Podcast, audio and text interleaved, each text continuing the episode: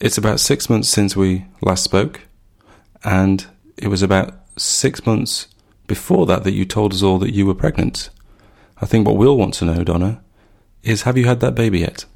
That baby is out, and she is wonderful. She is called Sylvia, and she's sleeping like an angel next door. And obviously, now I've said that she's going to wake up any minute, but um, but yeah, she's been here for six months. And um, I won't lie, the first seven weeks were horrendous, absolutely horrendous. She screamed every time she was awake, but she's very much part of our family now and a delight and a smiley little ball of wonder. Welcome, Sylvia, to the Write for Your Life family. Oh, thanks, thanks. Yeah, it's great. She'll be delighted. Who knows what she will do or be when she grows up? As long as she's happy, I don't mind. But it would be nice if she became extremely rich. Well, let's hope she's not a writer because there's no money in this game.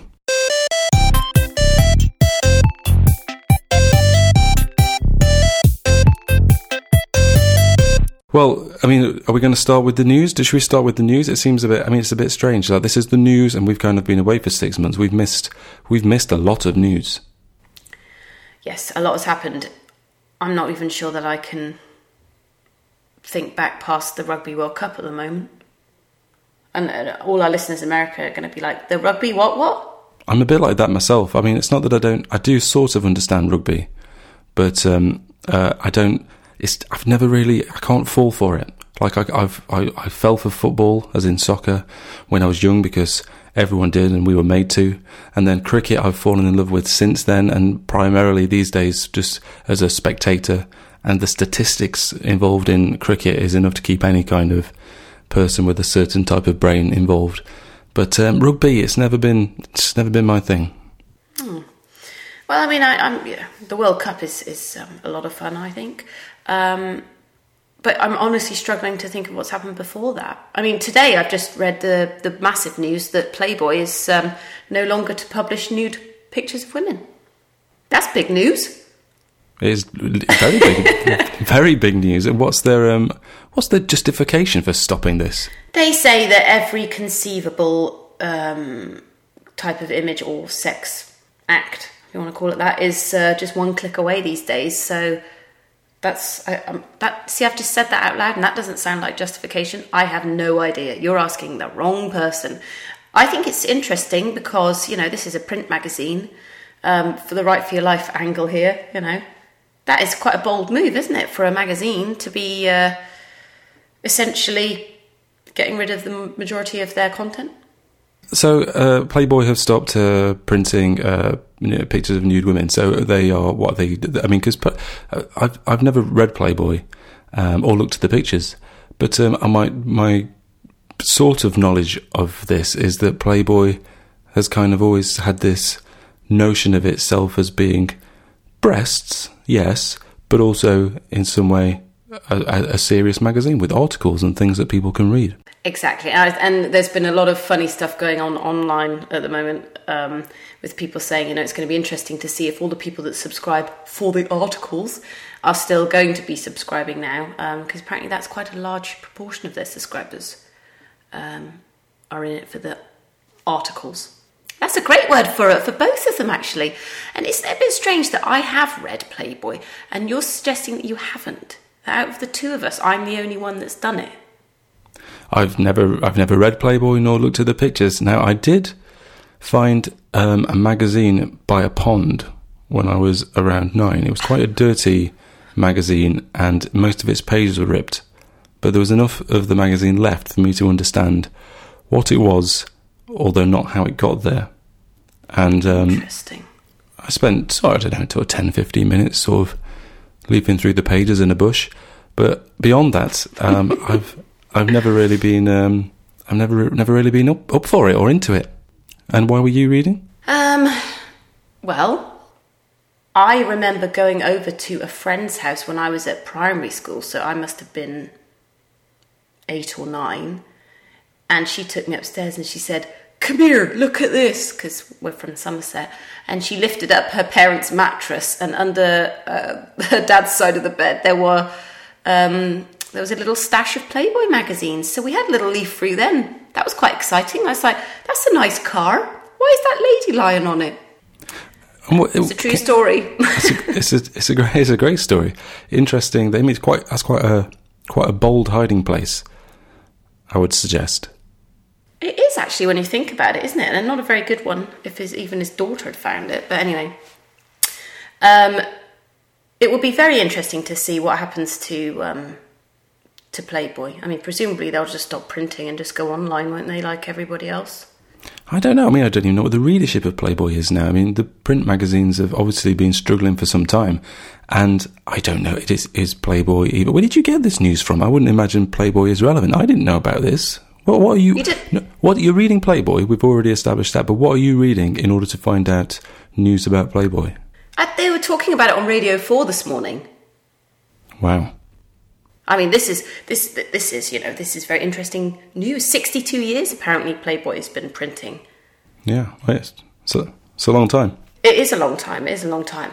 Um, Playboy may not be dying, but something else has died while we've been away in terms of um, sales, and that is the e-reader. Isn't that the case, Ian? Um, I thought it was just e-books. I thought e-readers, but then I suppose one thing leads to another. But ebook sales are down 10%. And um, it suggests that the market is not quite, um, well, it's definitely not growing. It's not been growing for a couple of years, really, not in the same way that it did. Um, but I don't, th- I, I think what it ultimately means, and I think, I still think this is a good thing, is that it's not the end of bookshops as we know them completely. And there has been a bit of a renaissance, um, certainly in the UK, with independent bookshops. A few more of them sprung up. Don't get me wrong, it's not like it's some kind of booming industry, but um, it's settled down slightly. They're not they're not closing in their vast numbers like they were. But I, it suggests that people are not um, are not adverse to reading in print and um, we're reading actual books. And I feel I don't I might be wrong about this, but I I feel this is pretty anecdotal, and the anecdotes are coming primarily from my own brain and sight from going around bookshops myself. I think I feel like the the publishers in the last I don't know two years there's been a distinct effort to make books a much more desirable product. Like the covers are amazing. There's some really beautiful book covers these days, and also um, that that's become a, a, relatively fundamental part of the marketing process. Mm-hmm. You, have you noticed anything like that, or is this just me imagining it, putting two and two together, and hopefully making the number that I wanted to make? I have actually, and um, I've, I've, noticed some covers online that I've actually remarked to publishers on and said, "Wow, this is a really beautiful cover." So that's it's funny that you were talking about that too. Um, but but yeah, I think I think this is like a this is really exciting. Rather than this being a change in effort from the publishing side of things, I think this is just well, I, it's not. By the way, I should also say it's not just ebooks that have gone down; it's e-readers. That's why Waterstones is going to stop selling Kindle. You know that, right? Don't you? Well, this is part of it. I mean, but that always seemed a strange match for me anyway. So uh, the ebook sales are down ten percent. That's kind of that was a big thing. New York Times uh, last month. It was it was the idea that. Um, uh, you know, ebooks haven't killed off print, but also in the UK, Waterstones are about to stop stocking uh, Kindles in store. But it always seemed like a. I mean, we talked about this months and ago, years ago, and um, that it seemed like a, a strange sort of marriage but um, you know, maybe people just aren't buying their Kindles in actual bookshops. Yeah, well, they're just not buying Kindles at all. Everybody, it seems this is what it seems to say in the news. Everybody who wanted to buy an e-reader has bought it, and there's not the desire to upgrade to new models. So it, that's why it's completely stagnated. Okay, so uh, maybe we're reading the wrong. Maybe we're reading the different different things here. We are. So I was saying, reading Wired. We can put this in the show notes. So this is Wired. Um, we're talking about the fact that you know they're just they're not selling e-readers at all. Just um, just out of interest, where would where would a uh, where would a listener find those show notes? Oh, well, my goodness. It's the first time after our break that we're able to talk about the link, and I'm not stalling for time because I can't remember it at all. It's um, 5by5.tv slash WFYL slash 154. Um, but all of this is great news, isn't it? People, there's that's more space in bookshops for real books. There's beautiful books being made, and people are buying books. Yeah, it seems like a. I, I mean, yeah, I, I'm not massively surprised. It's just a like everyone bought e-readers, everyone got into ebooks, and now the market is settling down and finding its place. That's pretty much all there is to it. I'm sure things will change again. What made me wonder about what's next. What's next for the reading experience? Hmm. I think, I think reading on mobile phones has to. I know that people already do that, so I'm kind of. I, I realise that I'm not exactly Mystic Meg in this situation. I know that people already read on their phones, but I've been. Uh, have you uh, have you had your eye on the latest news from Cupertino with the latest uh, versions of the iPhone? No, I have not. Please enlighten me. I, again, um, this is very old news because obviously the screen sizes went up last year. It's just that I've not upgraded to an iPhone 6 or 6S. But the big screens, um, I've kind of, I originally poo pooed mainly on account of my tiny fingers and my proportionally tiny thumb. I've got quite small, I've got, I've got large palms, but small fingers. I don't really know how that works. It's kind of like fish fingers on a big dinner plate. It just doesn't quite, the ratio isn't quite right. Anyway. I've got massive, giant flap thumbs. Flap thumbs? What do you mean by flap? Like a sort of an iguana? Yeah, they look like iguana thumbs. Um, I've never no- I've never noticed this. No, no, they, I'm exaggerating. I think we're both exaggerating slightly. We're probably, you know, all be told, quite normal in our hands if we if we if it came down to it.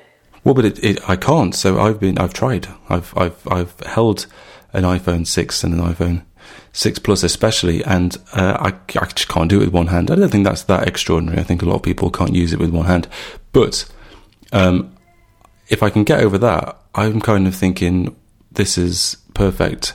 It's kind of the, it's Pomodoro writing. We've talked about that before. Just sort of Mm. writing in the quick 25 minutes that you can find here, there, and everywhere, um, and Pomodoro reading. And I think uh, uh, having it on your phone, like having it on my smaller phone at the moment, I it's kind of a bit awkward. I have tried it, but I, I read. I think I, I think I've read uh, the first hundred pages of the first Game of Thrones Song of Ice and Fire book um, on uh, my phone, but it was just crazy. I was just it was uh, it just wasn't happening. It's just far too small. But you know the big phones are now the size of e-readers, and um, so I've had my eye on one, but I I really cannot justify spending that kind of money just to have what is a book on a screen. I've always wished that I could hold a basketball underneath my hand. Can you do that? As in, you put your hand on top of the basketball and then try and lift it off the ground. Yeah, you're able to grip it from above. Um, no, I can't do that. I refer you back to my fish finger and dinner plate hands. So this is our first show in um, a few months, but I'm also conscious that, as well as people uh, listening who have obviously heard us before, there are going to be some people who will never have heard our show before, and um, we we have made a few changes, and we are going to be making further changes, um, which we can talk about later. But I thought a good way to introduce people to the uh, the podcast, if this is your first time listening, is to talk about the Write for Your Life podcast drinking game, which is played by just one person. It's um, uh, Andrew Clues, Clueless on uh, Twitter, Clue underscore less, who is also the host of the Motoring podcast. And um, he's a, a long time listener, and every week he, on his own, I say again, he's the only one doing this. Um, he he kind of plays a drinking game. Now I know for a fact that he lives in the UK, and most of the time when he's tweeting about this, it's around half past six, seven o'clock in the morning, certainly very early. So whether he's actually doing the write for life drinking game or not has never quite been um, established. But um, we asked him for a few of his rules. So there are some recurring themes that come up when uh, when me and you sit down and record this podcast, and um, and he's uh, he's put a few of them together for us. Now I want to know whether you think that these are fair game or whether you think that these are these just are these aren't things that we really say on a regular basis. Um, so let's start with the Flying Poet. That's you on Twitter at the Flying Poet. You already know that. I'm just telling everyone else. Um, is that you have a filthy mind? Well, I I feel that I've been a bit mean to um, to hi Clueless, hello, um, because I have already talked about Playboy this episode, um, and these were all things that um, that he suggested would be part of the drinking game, and that you would have to drink if you heard me say something like that. I've also lapped into a Somerset accent on purpose. Um, I think I've done that twice, and we've also talked about ebooks being dead, Ian. So if he if he is, and if the rest of you feel free to play this drinking game, have a drink every time one of these subjects is mentioned in the future. Um, he must be absolutely hammered by now. You must be absolutely hammered, and I. Oh dear, there, there. Are, I did. That was um, unintentional. That lapse into a Somerset accent. I was even talking about rugby and managed to get you talking about football um, to see if you would say the phrase "I was a great footballer," which was another um, suggestion he had. But you didn't say that this time. I don't think it counts that I said it. No, uh, not really. Tis true though. What's true? uh, that I was a great footballer. I'm definitely not. I played football again for a first time in a while, a couple of weeks ago, and it's a strange thing. In fact, maybe, maybe, gosh, I hadn't even thought about this. Maybe my footballing ability now is a good metaphor for my writing ability at the moment. I'm totally unfit and and flabby and useless. Out of, out of shape. Slightly out of shape, but I think that is it. Now, one of the things we talked about when we last recorded was about forming a habit. I know that I talked about forming a writing habit and how that was important and how there was a distinction between, um, you know, the write every day thing. You don't necessarily have to write every day, but it's good to form a habit of some kind, whatever that is. And um, and maybe that's a maybe that's a good metaphor for my footballing ability, which is decreased rapidly along with my fitness. Don't get depressed. You're self-deprecating, aren't you? And now, and, and poor old Clueless is going to be hospitalised if we're not careful from the amount of alcohol he's had to drink. I think we have just accidentally ticked off every single one of his drinking game rules: self-deprecation, Somerset accent, ebooks are dead, um, filthy mind I'm great at football. The only thing we haven't talked about is the muse, which of course is an absolute nonsense. There's no such thing as a muse. so, um, and this this you're you're talking about fitness and and a little bit at a time and all that. Um, as we've already discussed, and as everybody knows now, um, I um, had a human being removed from me six months ago, um, and part of the healing process after that, I have been going to a physiotherapist. Um, and I've never done anything like that before, having to do daily exercises um, to sort a certain part of my body out. And I'm just rubbish at it. I'm absolutely rubbish at trying to every day to say I'm going to give myself. I mean, it only takes like about five minutes to do these. Admittedly, I have very, very little time at the moment, of course. I have a tiny little baby and, and lots of other things going on.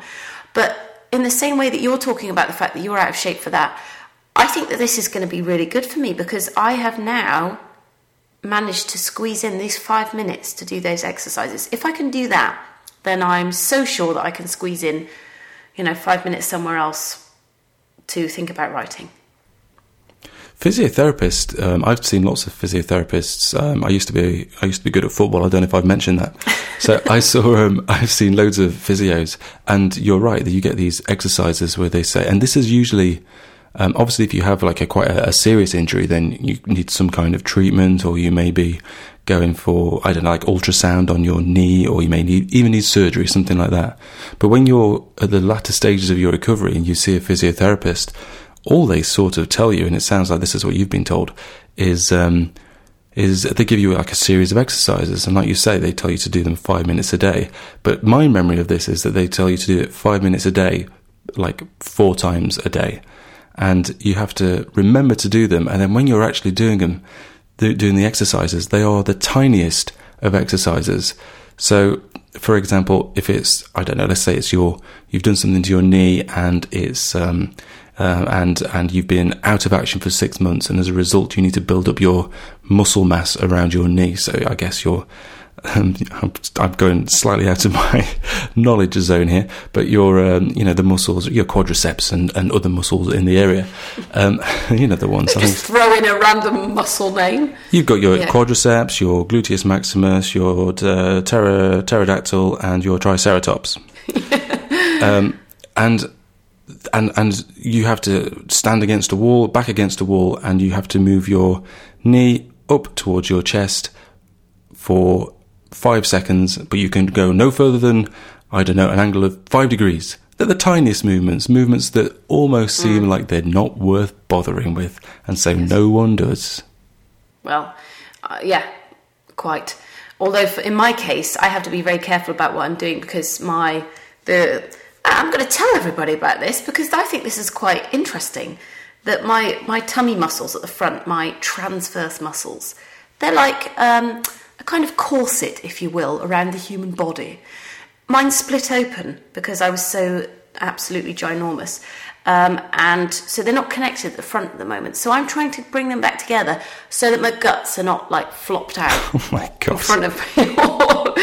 I'm not dragging and slinging my guts around when I walk.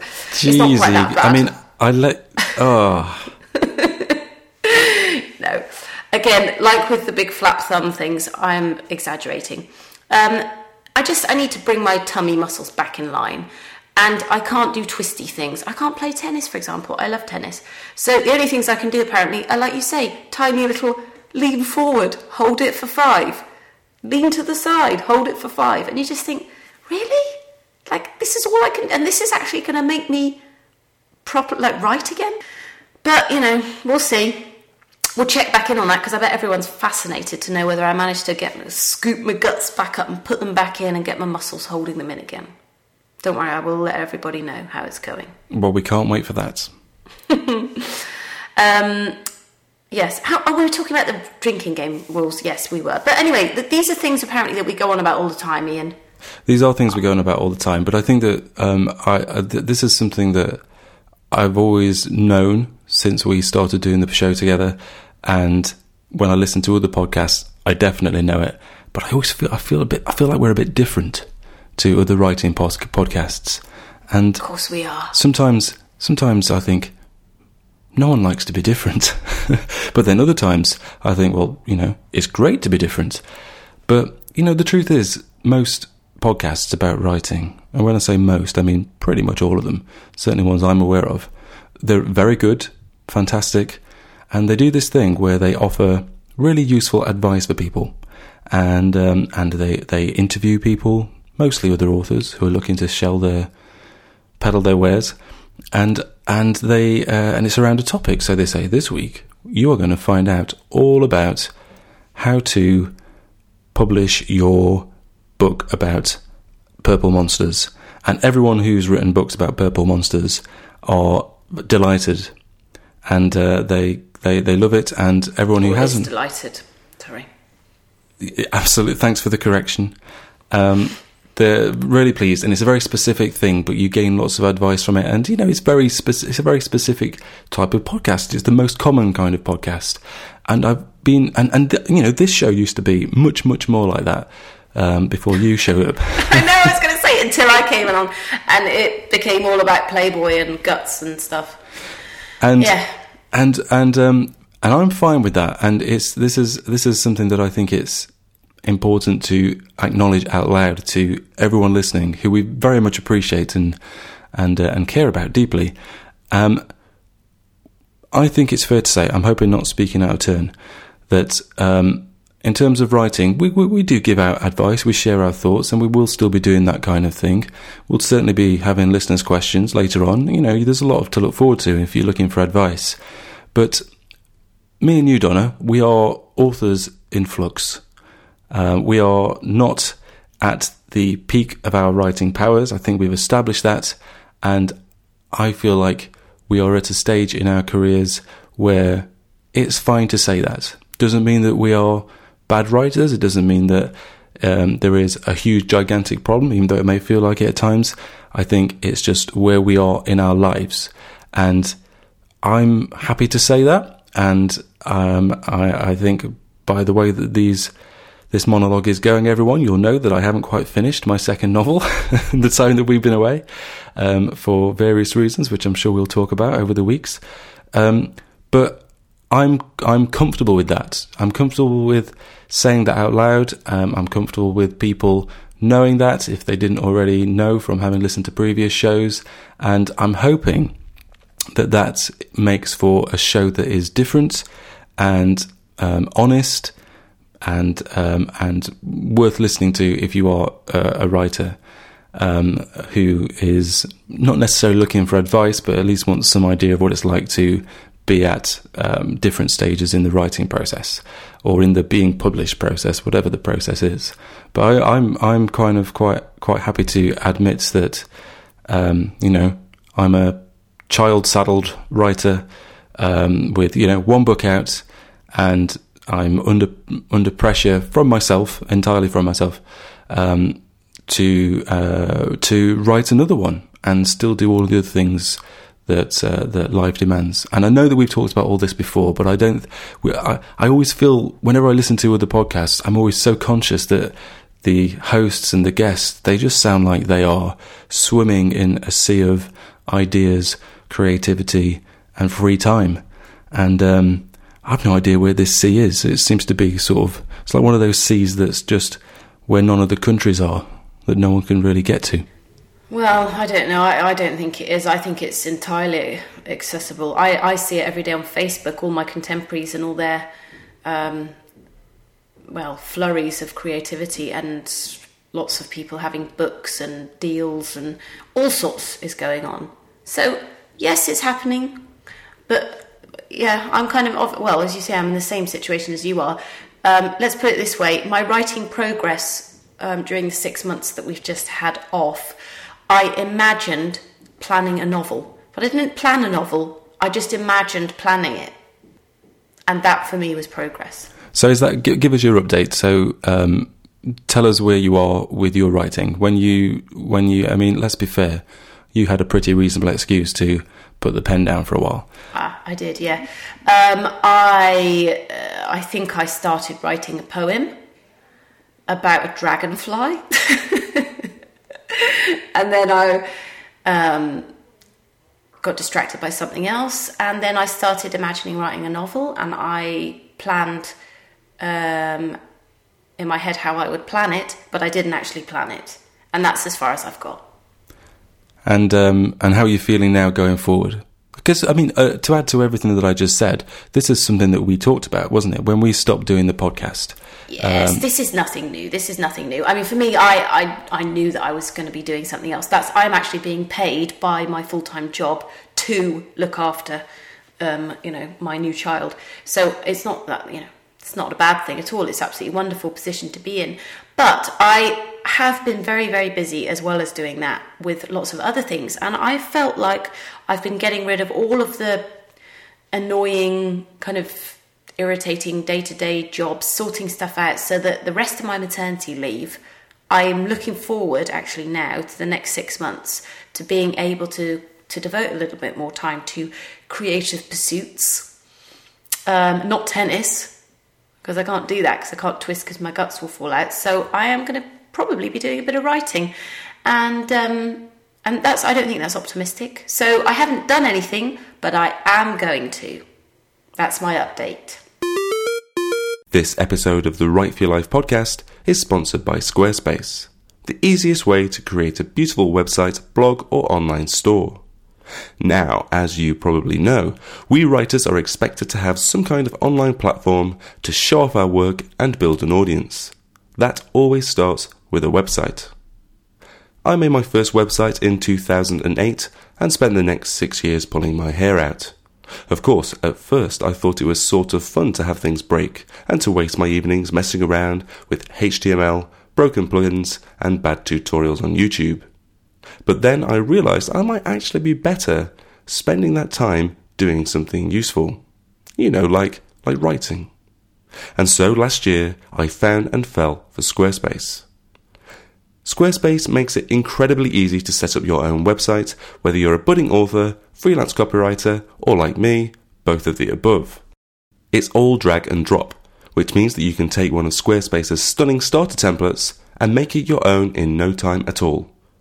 And every site made on Squarespace is automatically going to be responsive, which means that your website will scale to look great on any device. Like I said, it's incredibly easy to use. But if you do have a problem, there's no need to waste your time trying to learn skills that you neither have nor want. Because Squarespace has a support team who are always there for you when you need them, with 24 7 support via live chat and email. Got some wares to sell? That's no problem too.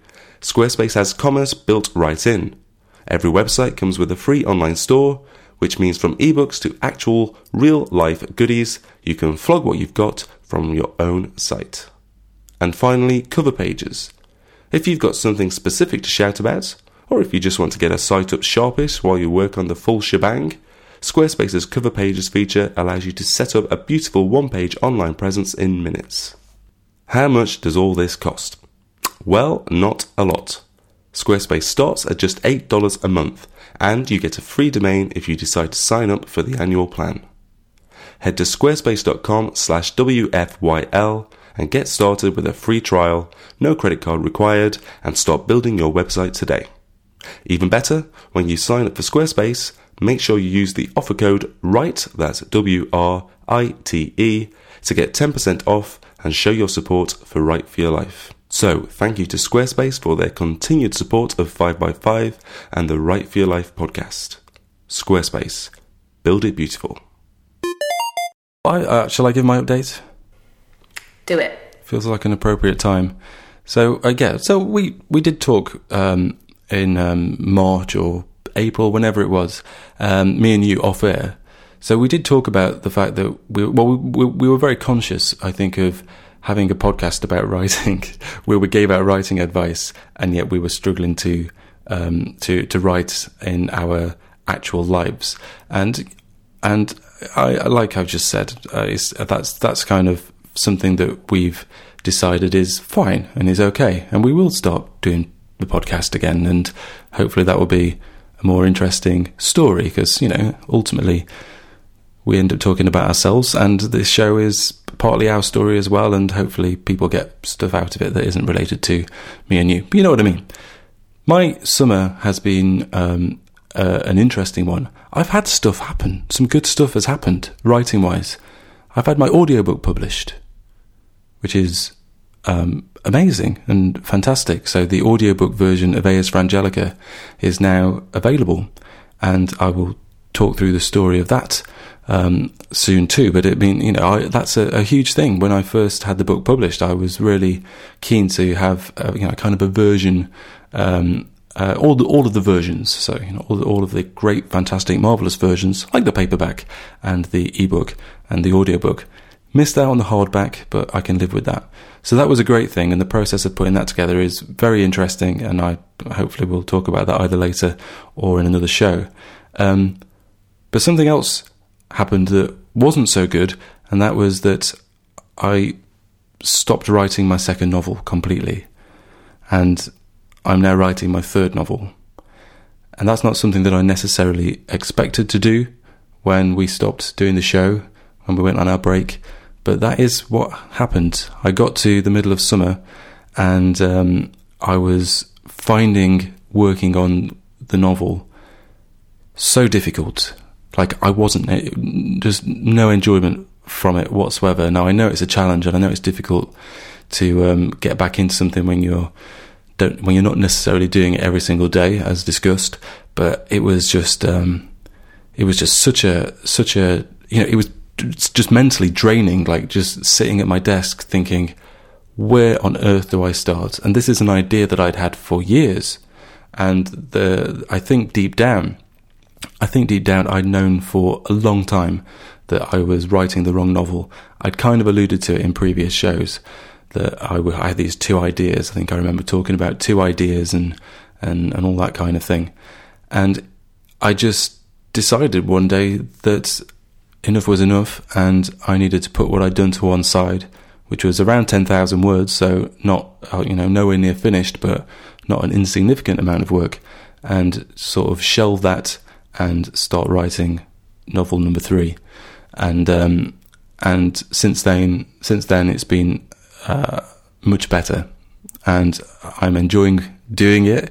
And the idea is better, and I have a full outline. And that's been one of my problems. I think is deciding when to outline and when not to. Chuck Wendig had a brilliant post on the various different ways that you can outline. We'll put this in the show notes.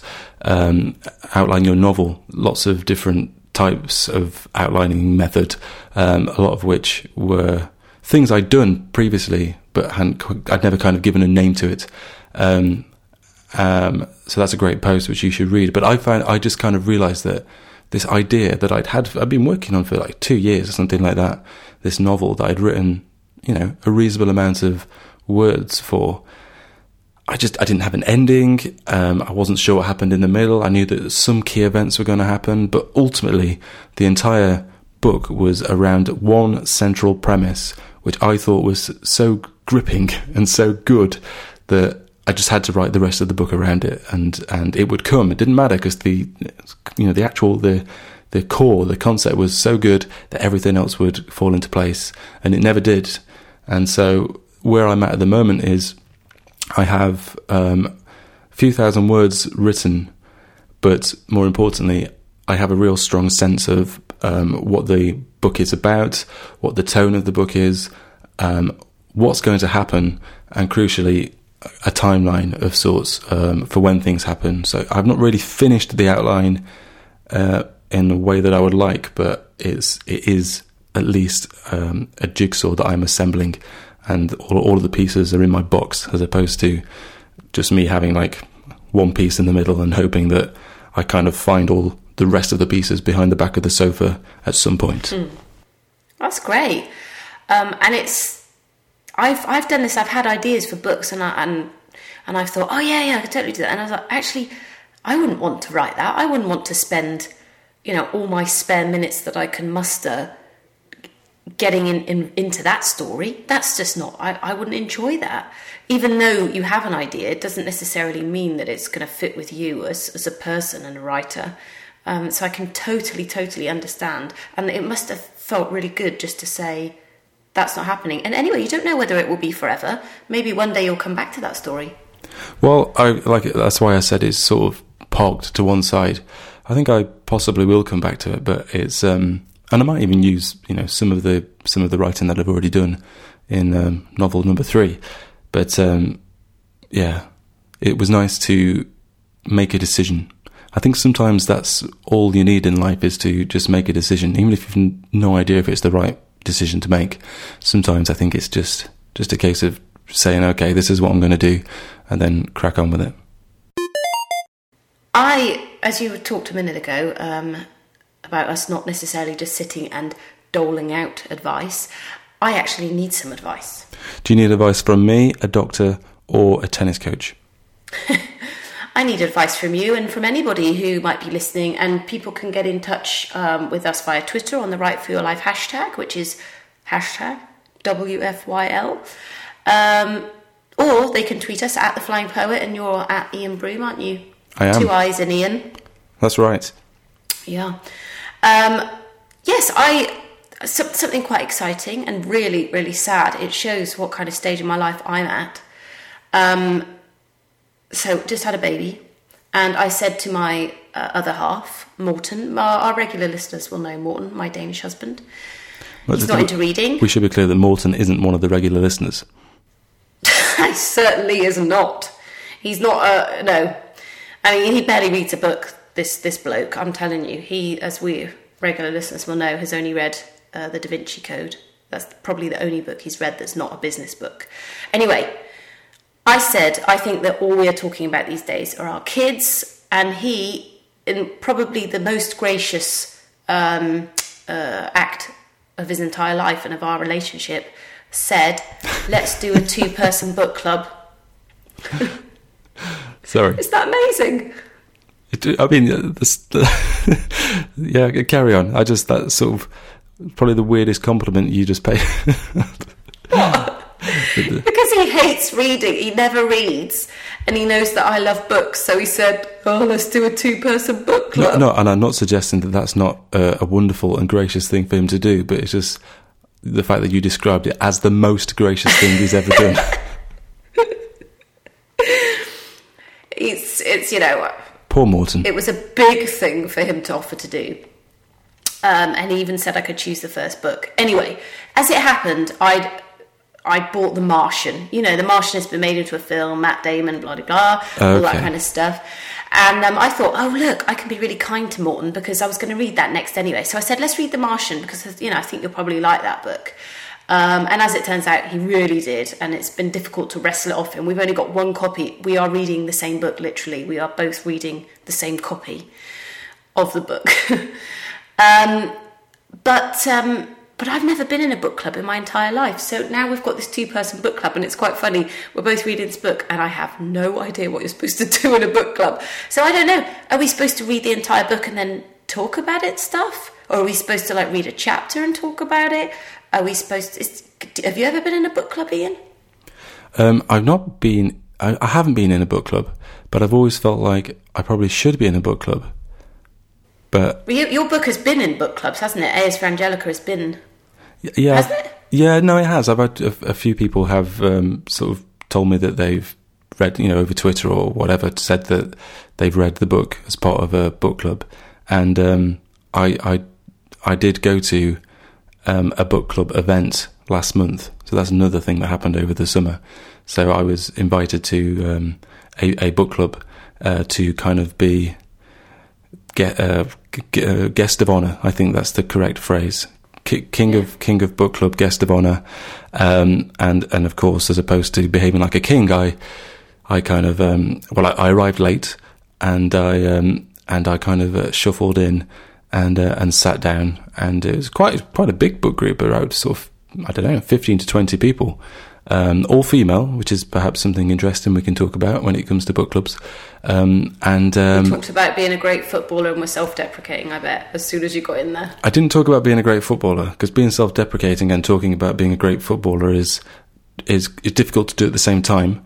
Um, but I did. Uh, I was. I I did. Um, I, I, I was said, you know, welcome. This is Ian, and etc. And you know, of course, some some people there had read the book, and so they, they knew I was coming, basically. And and I was asked. They said, uh, "So, do you want to talk about? Uh, do you want to talk about your book first? Do you want to? Do you want to introduce yourself and introduce the book?" And do you know what I said? You said no. I said no. I said no, no. It's all, I said it's. I said no, no. It's all right. It's okay. It's fine. You, you, because I was late. So, you know, I, I was, I was kind of interrupting. So I said no, no. It's fine. Um, you guys carry on, and uh, and we can talk about that later. That's fine. No worries. And um, That's the whole reason why you were there. It's the What on entire- earth were you doing? it's the entire reason I was there. I didn't see my boys and get to put them to bed that night because I was late back from work. Uh, I went straight from work and I was late back, and um, and and so um, uh, we did eventually talk about my book, but and and it was fine, and, and and it was mostly questions about being a writer as opposed to about the book, which I thought was interesting. Wasn't Yeah, sure I can imagine. So are you saying that they, they were talking about another book?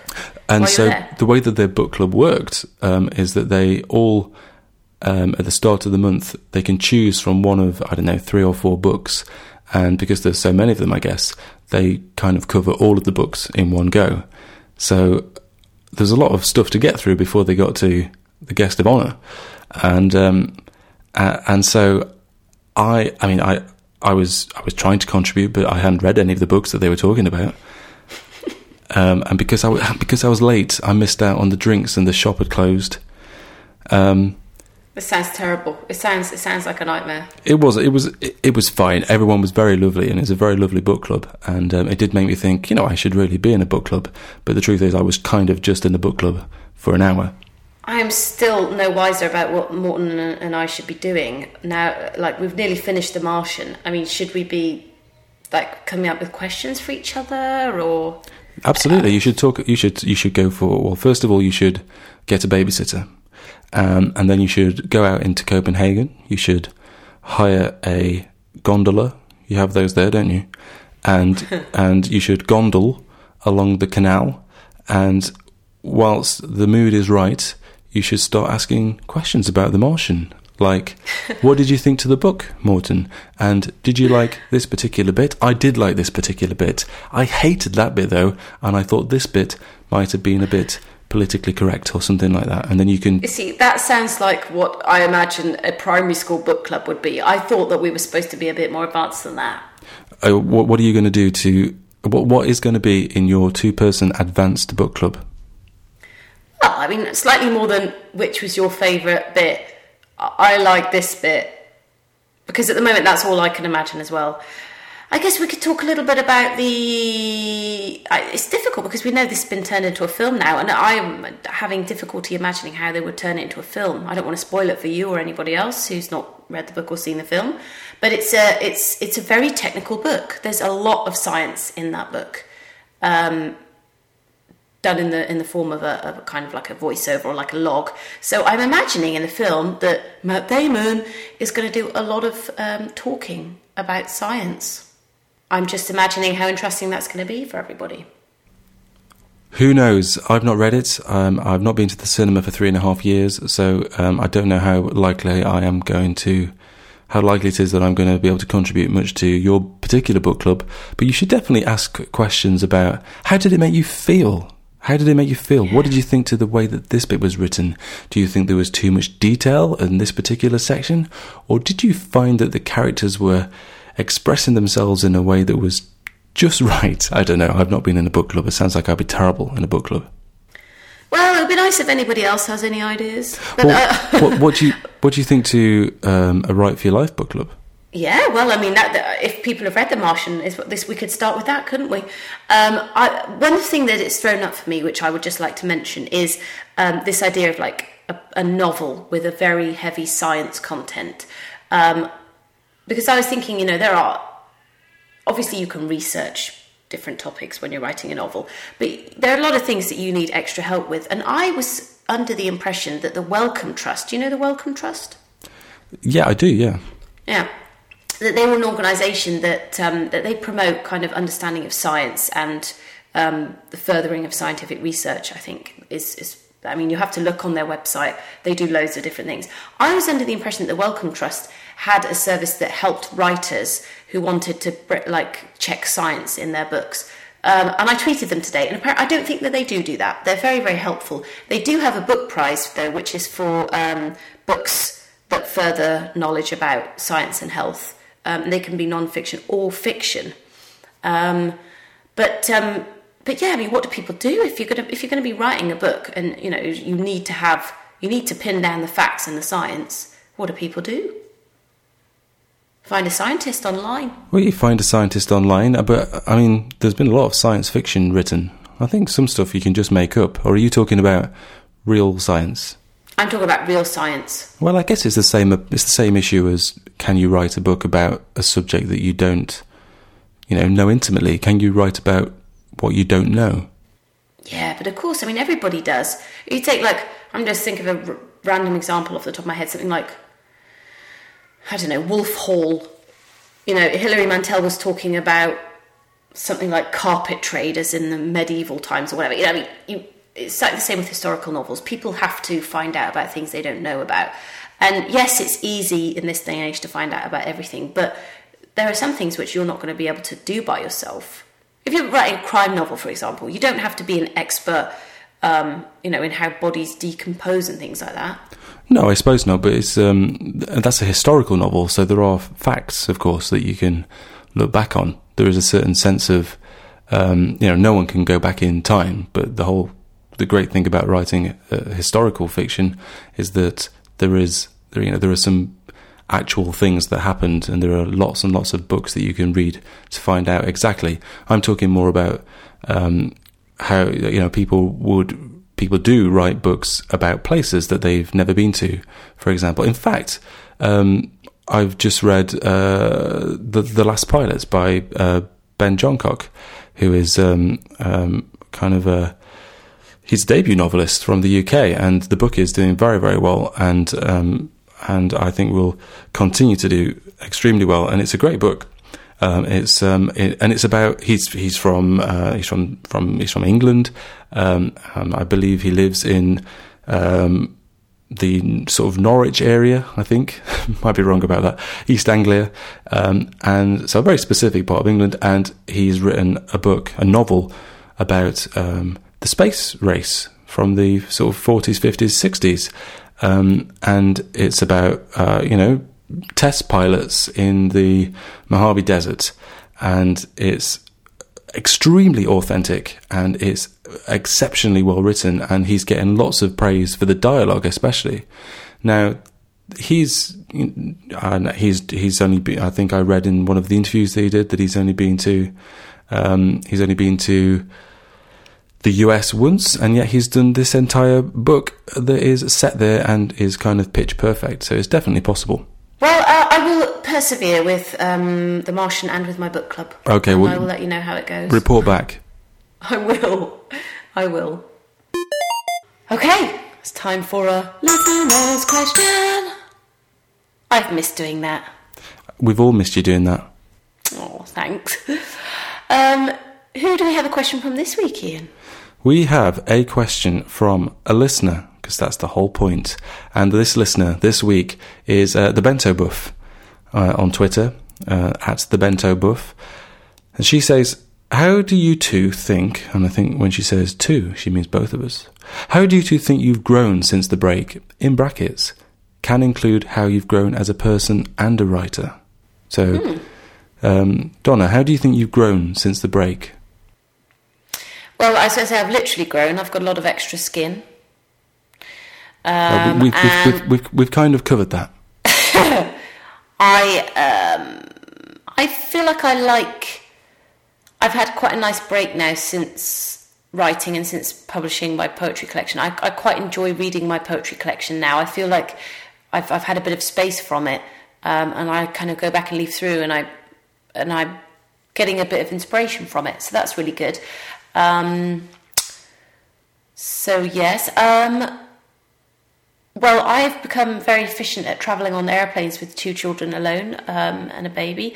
So that has helped me grow as a person because I feel like I've rediscovered the kindness of strangers and how exciting and interesting it is to talk to strangers. And I think it's vital for a writer to be able to do that. This is true. And speaking of people that um, that we don't know, I don't know if this really counts as my the ans- my answer to the question about having grown since the break.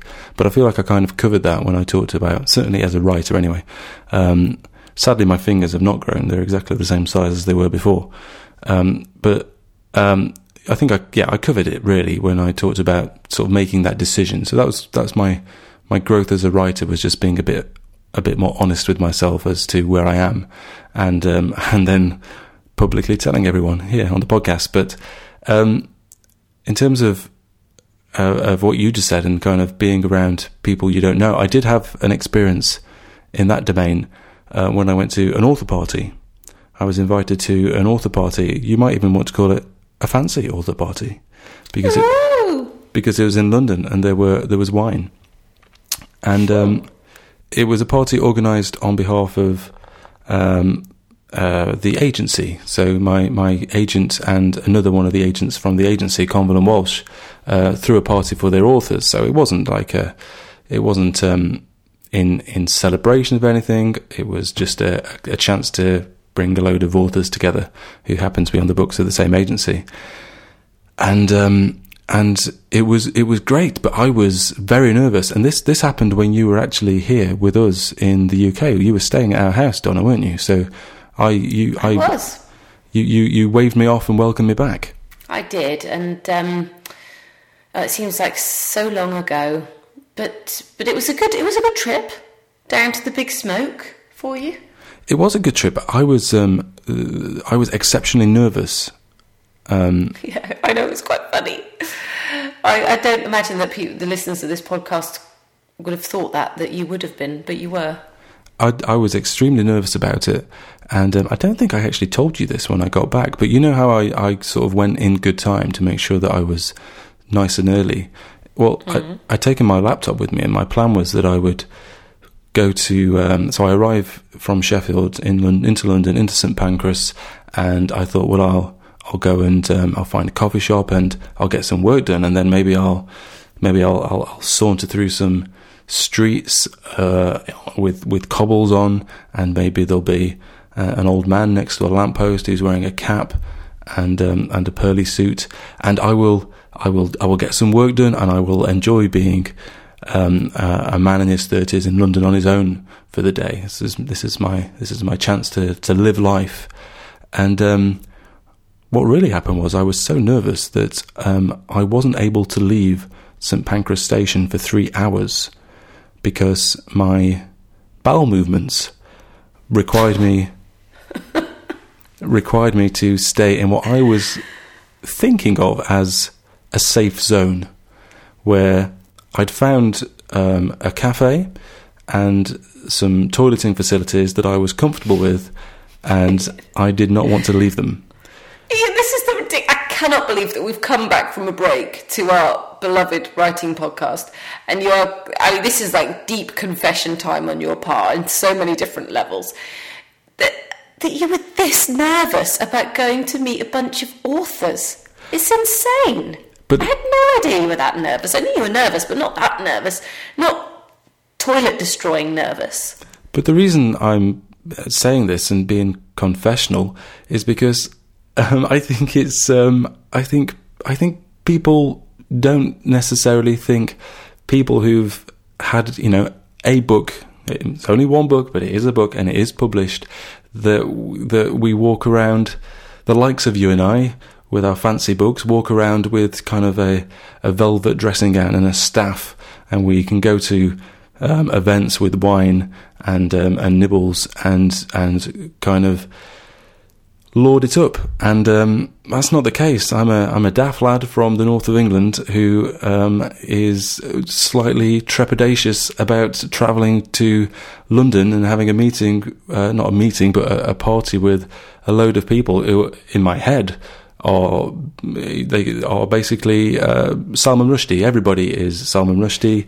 They've all got distinguished careers, and I'm I'm just a an imposter, as they say, when it comes to uh, syndromes and such in this situation. But I, I was just uh, I was just nervous about what I would say, and of course I was dreading the question. So, have you got another book coming out soon? And then in my head I'm going, well, actually, I've just abandoned it, um, and I'm writing something else from scratch.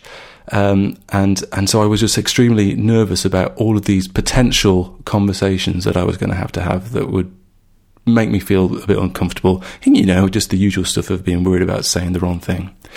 And um, and it wasn't like that at all, really. Um, first of all, as soon as I got there, so I've I've mentioned this before, but. Uh, Nathan Filer, who is uh, who is Nathan Filer, basically, he's the author who wrote *The Shock of the Fall*. We've talked about him loads. He's been on the podcast before. He has uh, he wrote his book is huge. It's sold uh, an awful lot of copies. He's basically quite a famous author in the UK these days. Um, but I've met him and been to dinner with him and his wife and met his kids and all sorts before because we share an agent. And of course, this party was for our agent's um, authors.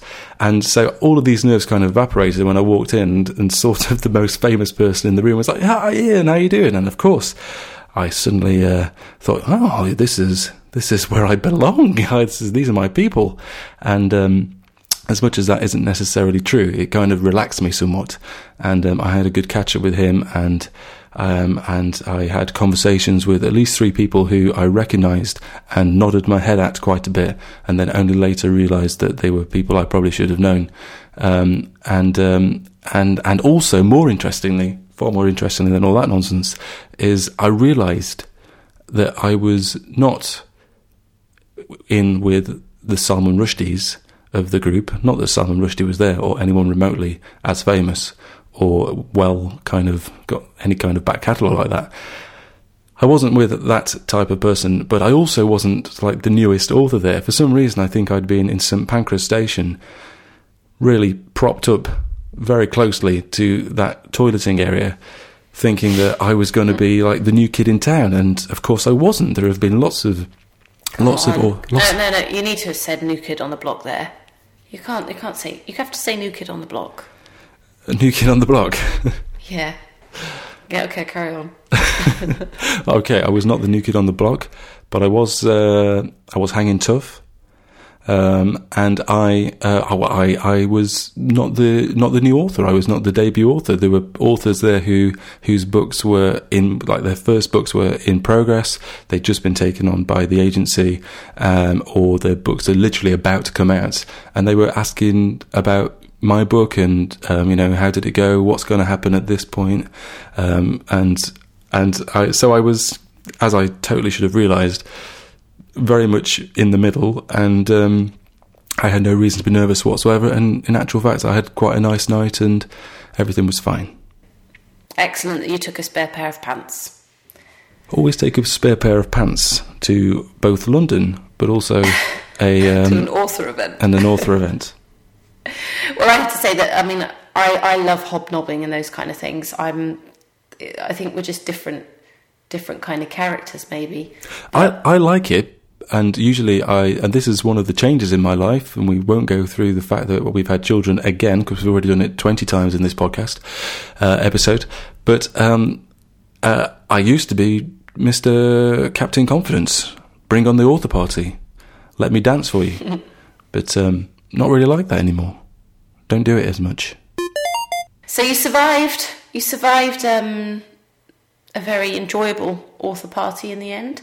Will there be more author parties like that for uh, for the agency, or is it was it something particularly? Um, it was a bit of a one-off. I think there may be some in the future, but ultimately, I need to get my uh, act together and write this book next week, um, or uh, in a fortnight, of course, because we we've waited till the end of the podcast to tell people that we are now recording fortnightly instead of weekly, um, as a as a result of our extremely busy schedules. Um, so, in a fortnight's time, um, I need to tell you about my wall of things that happen, which I've created for um, my third novel, which is really my second novel, and it's uh, it's I'm looking at it right now. Uh, It's a, it's a wall of post-it notes, not the same type of wall of post-it notes that I created when I was writing my first novel. Um, it's a different kind of thing. It is it's a wall called Things That Happen, and it has things on it. Let me just read one here. Tom sees Olivia with bus driver. So it's got very interesting stuff like that on it, and um, no spoilers, so I won't give you any more. Um, but I will talk about why I've decided to do that and why I'm finding it useful, maybe in a fortnight's time, if that's okay. Sounds fabulous. Um, and in the meantime, as I mentioned before, you can hook up with us on Twitter. Well, not hook up like that. I don't know whether you know you can chat to us and all that stuff. Um, at the Flying Poets, me at Iain Broome you, and the hashtag WFYL. How else can they get in touch with you, Iain? They could just email the show. So um, I, I'm not sure we've done this successfully, but the idea is that we're going to be, uh, we want to try and build this into more of, uh, much more of a, a community, write for your life, the community. So um, uh, there are lots of ways that we can do this, and um, I'm, I'm looking into them now. But if you're interested in being part of, maybe you'd want to join Donna and Morton's book club, or maybe you'd like to, um, maybe you'd like uh, to be part of a, a Write for Your Life writing club. Maybe we could start something together, us and uh, you listeners. But I, I really need to get some idea of whether people are interested in in uh, something. I will talk about this in more detail probably in a fortnight's time because I do have some ideas, but I, I also welcome ideas. So if anyone has uh, um, uh, some thoughts on that, please email me at um, hello at iainbroome.com. Iain Broome spelt like my name is spelt, two I's, I-A-I-N. Um, and just say, yes, I'd love to be part of a Write for Your Life Writers Club where we discuss writing and share ideas and advice uh, and various other things.